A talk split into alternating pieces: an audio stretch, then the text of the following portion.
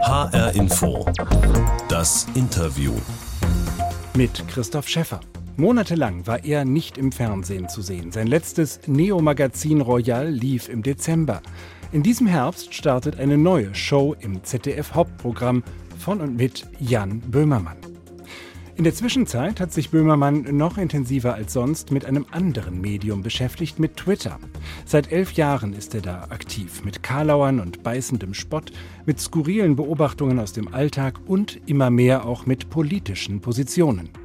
Seine besten Tweets hat Jan Böhmermann in einem persönlichen Twitter-Tagebuch gesammelt und veröffentlicht sie jetzt als Buch. Warum tut er das? Ist Twitter jetzt etwa Literatur? Und wie viel kann einer mit mehr als 2 Millionen Followern tatsächlich bewegen in der virtuellen Realität? Darüber habe ich mit Jan Böhmermann gesprochen. Für hr-info das Interview. Jan Böhmermann, haben Sie heute schon getwittert? Da muss ich ganz kurz mal nachschauen, ob ich heute schon getwittert habe. Das ist ich mir so nicht bewusst, ob ich heute schon getwittert habe. Ja, ich habe heute schon getwittert. Ja, ich habe auch mal hier das Handy aufgemacht. Und zwar sind es 2 oder 3 Tweets sogar. Ich schaue mal direkt hier in die Timeline da. So, Tweet Nummer 1 war heute Morgen vor 3 Stunden. Was will Putins Russland denn machen, wenn Deutschland Nord Stream 2 kündigt? Menschen mit Nervenkampfstoffen vergiften, in Berlin am helllichten Tag Leute erschießen lassen oder eine irre rechtsextreme Partei finanzieren, um unsere demokratische Grundordnung zu destabilisieren? Das war der eine Tweet. Und der andere Tweet war, Gerhard Schröders Podcast ist der bislang perfideste Ausdruck von Wladimir Putins menschenverachtender Abschreckungspolitik. Beides ganz gut, solide gearbeitet, würde ich sagen. Ja, und aktuell, zumindest an dem Tag, an dem wir miteinander sprechen, das ist hier eine Aufzeichnung, ein paar Tage vor der Sendung. Also es bezieht sich auf das, was mit Alexej Nawalny passiert ist. Und man sieht bei dem ersten Tweet, den Sie genannt haben, also die Spekulation, was macht Russland, was ist vielleicht alles schon Realität von den Horrorvisionen, im Moment 5.566 Likes. Ist das ein guter Tweet bei Ihnen? Ja, das ist ja das Gemeine, ist ein guter Tweet, entzieht sich ja komplett der Kategorie der Reichweite. Na, also Sie können einen fantastischen Tweet raushauen, den aber nur 3 Leute liken, und Sie können ein totales Proletending rausballern, wo Sie dann sich irgendwie mit 100.000 Likes sofort an alle Herzen mitspielen. Das ist niemals der Maßstab, wie viele Leute das mögen oder nicht mögen, der Maßstab für einen guten Tweet. Also ich habe letztens zum Beispiel nach dem Champions League-Gewinn vom FC Bayern einen Tag später so 5, 6 irgendwie FC Bayern stinkt Tweets abgelassen. Das sind natürlich jetzt keine guten Wortmeldungen, sondern eher so ein Impuls. Aber trotzdem hat das eine unglaubliche Reichweite. Also das ist kein Maßstab für Qualität, die Quantität. Ja. Also neben so politischen Sachen, die Sie ganz viel kommentieren, auch in der Regel ganz aktuell, gibt es aber auch so Sachen, die wirken zumindest persönlich, wie gerade erlebt. Was mir besonders gut gefallen hat, Sie beschreiben mal, dass Ihnen 2 Salzstangen auf den Boden gefallen sind und dass Sie beim Versuch, diese aufzuheben, mit dem Schreibtischstuhl drüber gerollt sind. Ja. Da habe ich echt sehr gelacht, man kennt sowas. Sind das ausgedachte Gags oder ist das dann echt, wenn Sie sowas twittern? Ich meine, dieses unglaubliche... dass diese unglaubliche Sache mir wirklich passiert ist. Natürlich, ja klar, das sind Banalitäten, die man einfach so rausbollert. Ich habe auch mal eine Banane in der Wohnung vergessen. Ich bin irgendwie rumgelaufen und habe telefoniert und dann habe ich irgendwie die Banane irgendwo hingelegt. Das ist mir dann erst 3 Tage später eingefallen. Das war total warm draußen. Und habe ich so einen kleinen Panikschub bekommen, dass irgendwo in meiner Wohnung eine Banane versteckt ist, die jetzt vor sich hinrottet und ich wahrscheinlich erst merke, wo sie ist, wenn sie anfängt zu stinken. Das sind Sachen, klar, aber ich meine, die Mischung aus Belanglosigkeiten und irgendwie der echten Emotionalität, das ist das Spannende an dem Material, was ich da so die letzten 11 Jahre angehäuft habe. Und normalerweise verschwindet das in der Timeline. Das schicken sie ab und dann haben sie 5, 6 andere Sachen, die passieren, die sie dann so drüber posten und sie vergessen einfach all das, was war. Und das verschwindet aus ihrer Aufmerksamkeit scheinbar, aber es ist ja weiterhin da. Es geht sogar nie wieder weg, wenn sie das nicht bewusst löschen.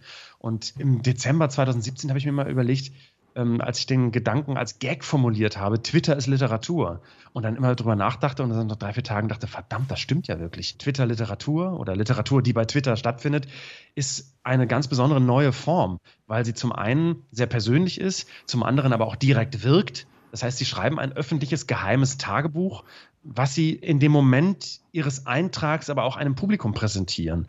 Mit der Literatur haben Sie ja jetzt wirklich ernst gemacht, Jan Böhmermann. Es erscheint ein Buch von Ihnen mit dem Titel Gefolgt von niemandem, dem du folgst. Und das ist ein Twitter-Tagebuch aus den Jahren 2009, als Sie angefangen haben, sich auf Twitter zu betätigen, bis in den Februar 2020. Eine Auswahl aus 25.000 Tweets, aber das Buch hat immer noch 461 Seiten. Was machen Sie daraus, indem Sie das jetzt so ganz altmodisch zwischen zwei Buchdeckel packen? Den Inhalt der Form zu entreißen, ist natürlich ein Kunstgriff, also ein Trick, um den Inhalt unter neuem Licht zu sehen. Trotzdem ändert das nichts an der Tatsache, dass dieser Inhalt und diese Form von Literatur etwas ist, was unser tägliches Leben ganz maßgeblich bestimmt. Das, was zum Beispiel da auf den Stufen des Reichstags passiert ist, haben sich Leute aus einer Selbstbestätigungsblase, einer kleinen Selbstbestätigungsblase im Internet, derart in Rage gebracht durch das Lesen von den Gedanken anderer Leute und das Einbringen ihrer eigenen Gedanken in einen scheinbaren Diskurs, dass so eine Art Parallelwirklichkeit entstanden ist und die gedacht haben, sie hätten jetzt gewonnen und Donald Trump würde jetzt da gleich vom Himmel steigen und ihnen die Absolution erteilen und der Friedensvertrag ist unterzeichnet und Deutschland ist jetzt ein Reich und sie könnten jetzt den Reichstag stürmen. Und dann hat sich quasi aus diesem kleinen Mikrowahn, der hat sich dann physisch in der echten Welt manifestiert und diese Irren sind dann da hochgelaufen, waren dann aber relativ schnell von 3 engagierten Polizisten wieder zurückgeknüppelt worden. Also da zerbrach dann dieses virtuelle Realitätskonstrukt, was die sich aus dem Internet zusammengebastelt haben an der Wirklichkeit. Und das passiert im Großen jeden Tag. Genauso wie wir uns in der Vergangenheit unsere Wirklichkeit zusammengebaut haben aus dem, was wir in der Zeitung lesen, ist in den letzten 10 Jahren ein neues großes Forum entstanden, was auch ganz maßgeblich für das Zusammenbauen unserer Wirklichkeit oder für unsere Annahme der Wirklichkeit verantwortlich ist, nämlich soziale Medien. Wir machen uns das aber nicht bewusst.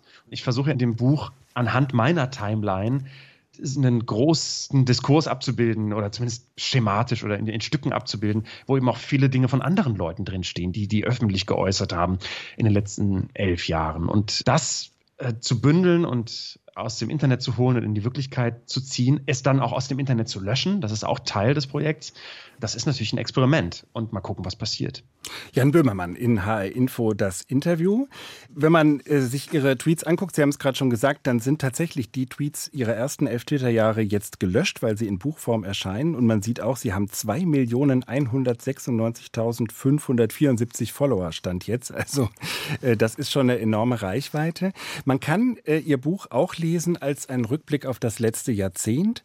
Die Wahl von Obama, das Ende von Wetten, dass die Rücktritte von Bundespräsident Wulff und Papst Benedikt, die Fußball-WM in Brasilien, Pegida, Charlie Hebdo, die Kölner Silvesternacht, das Brexit-Referendum, die Wahl von Trump, der Einzug der AfD in den Bundestag, Halle, Hanau, Corona.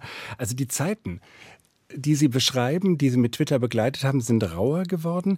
Wie hat sich Twitter verändert in dieser Zeit? Es ist auch rauer geworden, glaube ich, und es ist ernsthafter geworden. Und ich glaube, es sinkt so langsam ein, dass dieses Medium einfach ein Medium ist, mit dem man umgehen muss und das offenbar irgendwas mit unserer Wirklichkeit macht. Also bei Twitter, das ist nicht wie Facebook, wo dann irgendwie jede Tante da mal so ein Bild vom letzten Geburtstag hochlädt oder bei Instagram, wo man so ein Schnütchen zieht und zeigt, was man für ein sexy Po hat, sondern Twitter ist ein Medium, wo sehr wenig Leute angemeldet sind, aber diese Leute, die dort angemeldet sind, es gibt eine große Übereinstimmung mit den Menschen, die unsere Gesellschaft auf politischer oder publizistischer oder kultureller Ebene auch in der Wirklichkeit bestimmen. Mhm. Twitter ist das Medium für die Leute, die was zu sagen haben oder die glauben, etwas zu sagen haben zu wollen. Oder Sie haben jetzt eben schon beschrieben, mit Blick auf diese sogenannte Erstürmung des Reichstags bei der Corona-Demo in Berlin, dass sich da eine Radikalisierung im Netz dann auch auf der Straße fortgesetzt hat. Ist es Ihnen denn schon mal gelungen, tatsächlich per Twitter etwas in der Wirklichkeit zu bewegen? Oder gelingt das eher denen, die sich so rechtsextrem radikalisieren, wie Sie es gerade beschrieben haben? Naja, wenn du dich extremistisch oder extrem äußerst dann und nur genug Leute das tun, dann manifestiert sich das auch extrem in der Wirklichkeit. Wenn du dich normal äußerst oder wenn du jetzt nicht irgendwie wie die Covid-Idioten da, wenn du einigermaßen alle Latten am Zaun hast und Twitter einfach ganz normal nutzt oder auch bewusst nutzt und ab und zu mal irgendwie eine Grenze überschreitest, dann kannst du natürlich trotzdem da tatsächlich viel verändern.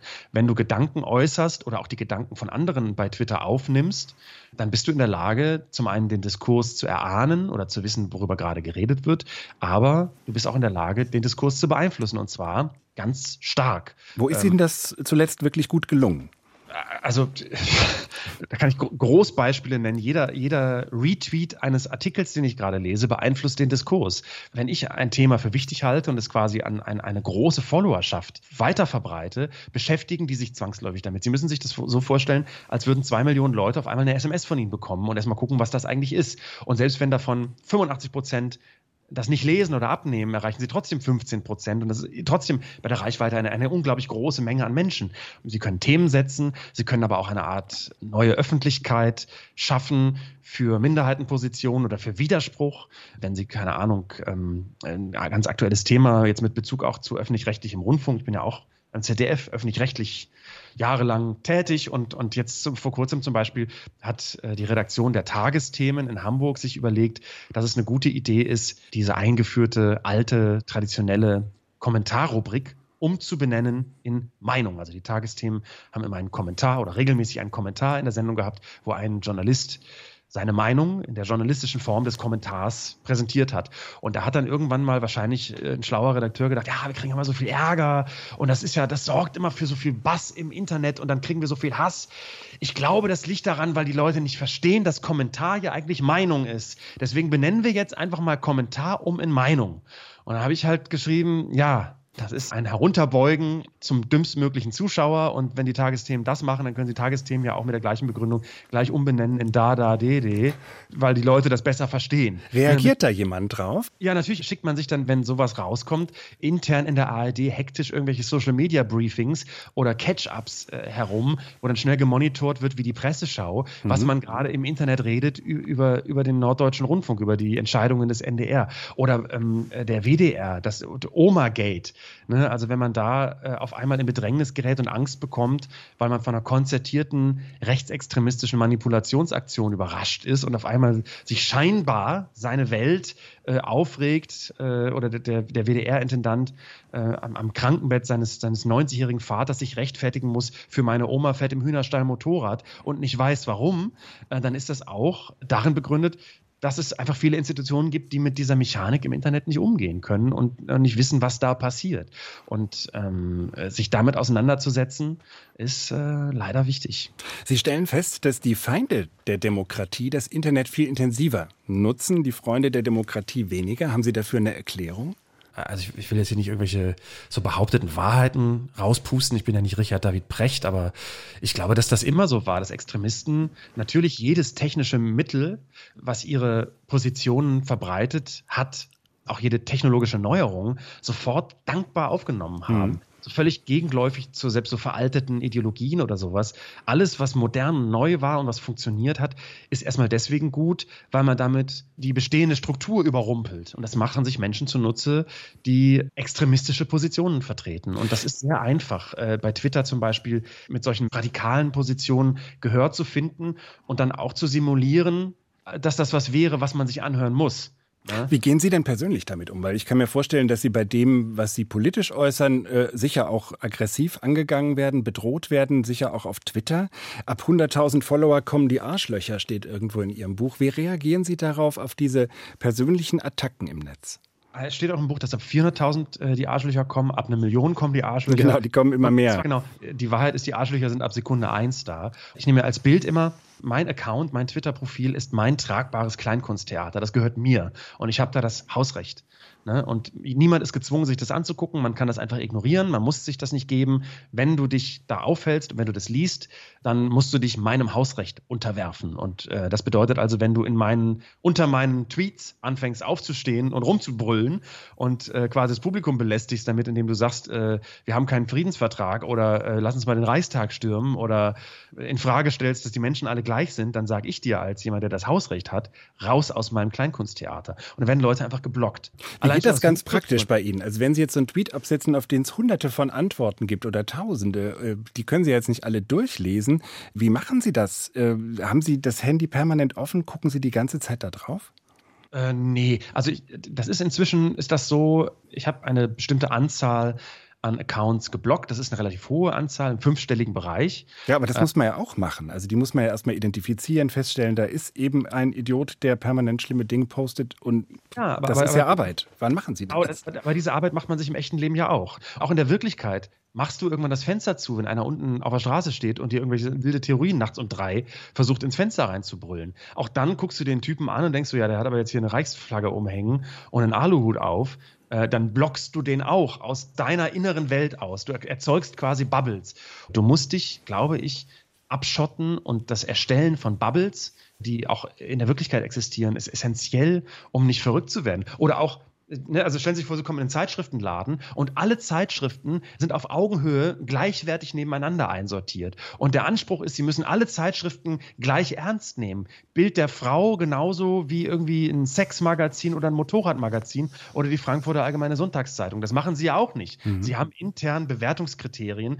Nur im Internet glauben wir oder scheinen wir zu glauben, dass alles irgendwie gleich wichtig ist. Und dieser Glauben ist ein totales Einfallstor für Leute, die einfach nicht wollen, dass wir demokratisch, freundlich und friedlich miteinander zusammenleben. Jan Böhmermann in hr-info das Interview. Herr Böhmermann, in dieser Sendung gibt es immer eine Kiste. Die hören Sie hier schon klappern. Das ist die hr-info-Interviewbox mit Überraschungen für unsere Gesprächspartner.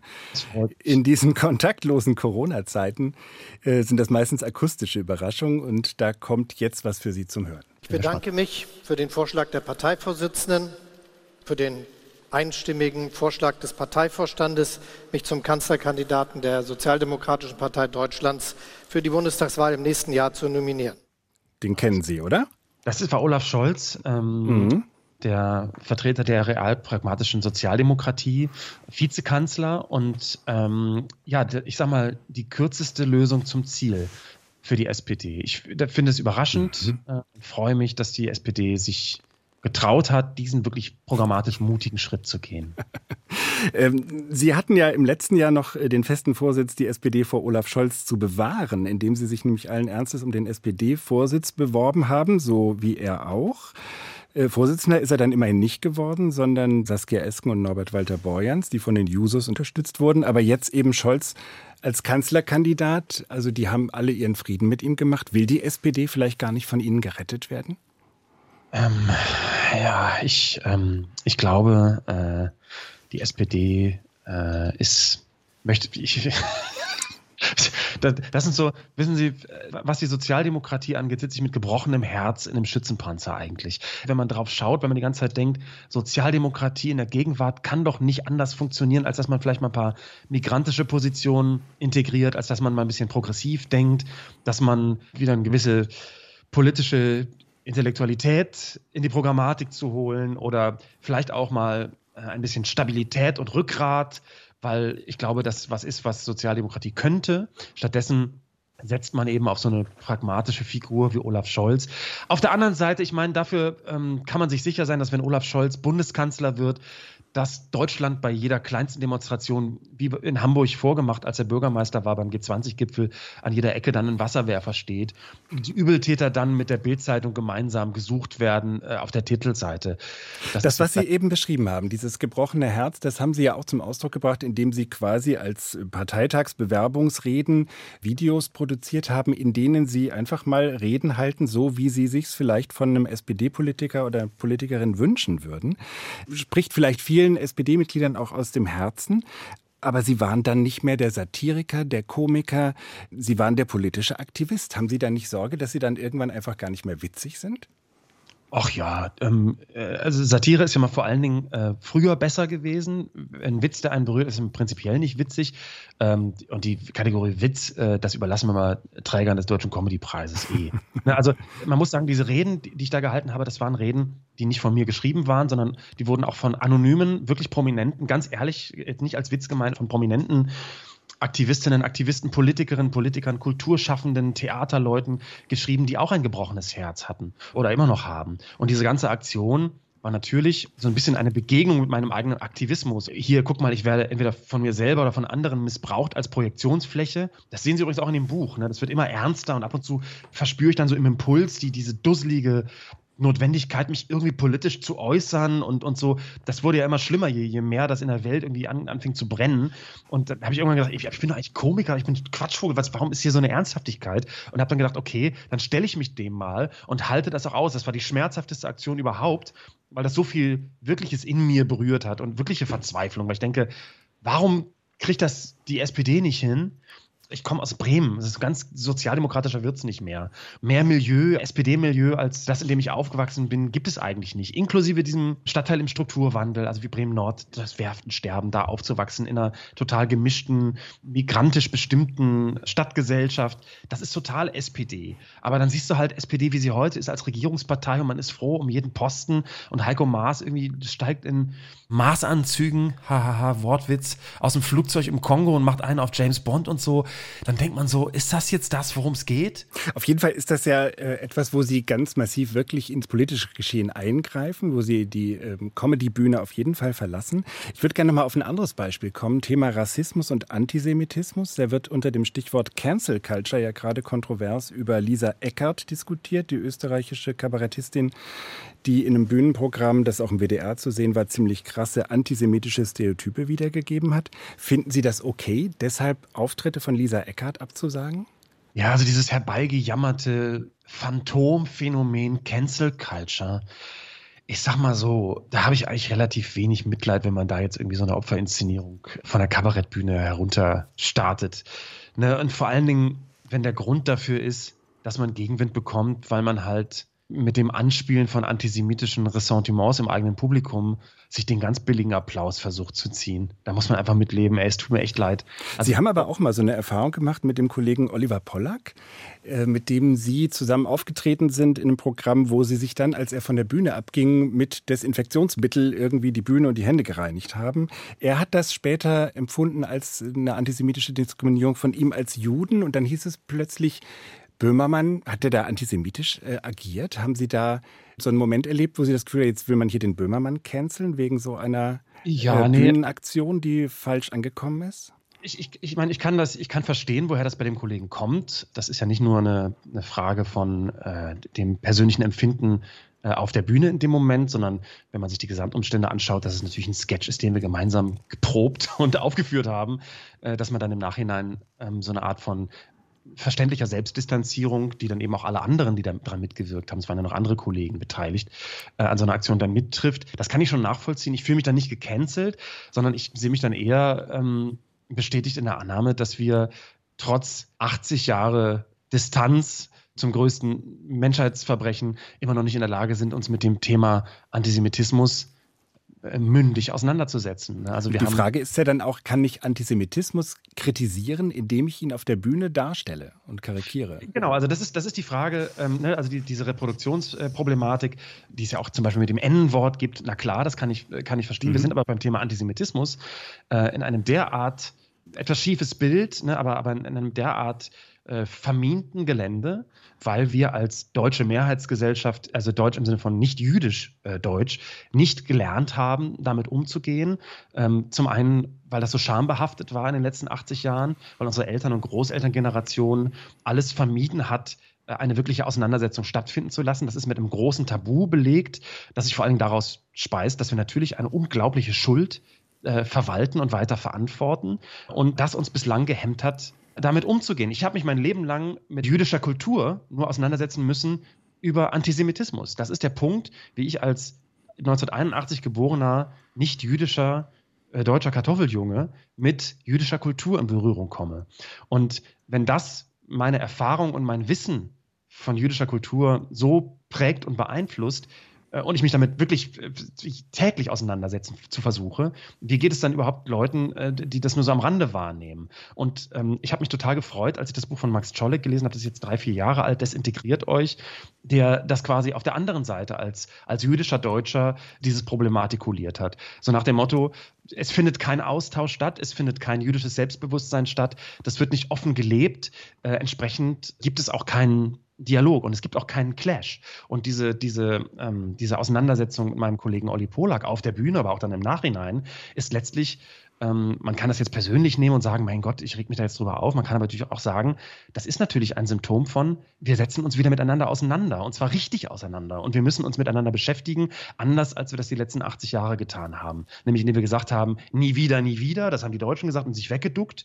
Und der Zentralrat der Juden hat dann für die deutsche Mehrheitsgesellschaft die Bewertung von Kultur übernommen, jetzt mal so überspitzt formuliert, und hat dann aber quasi den deutschen Comedian mit in Ruhe gelassen, der da ein Tabu hatte, was ich übrigens weiterhin finde, was bestehen sollte. Ne? Also ich bin da nach wie vor sehr von überzeugt, dass es keine gute Idee ist, mit antisemitischen Ressentiments von der Bühne herab Applaus zu entlocken. Und will da jetzt nicht mich selbst verteidigen, aber habe das anders empfunden, das im Rahmen eines gemeinsamen Sketches zu tun. Und wenn der einem dann ein paar Jahre später um die Ohren fliegt, muss man sich eben fragen, woran liegt das?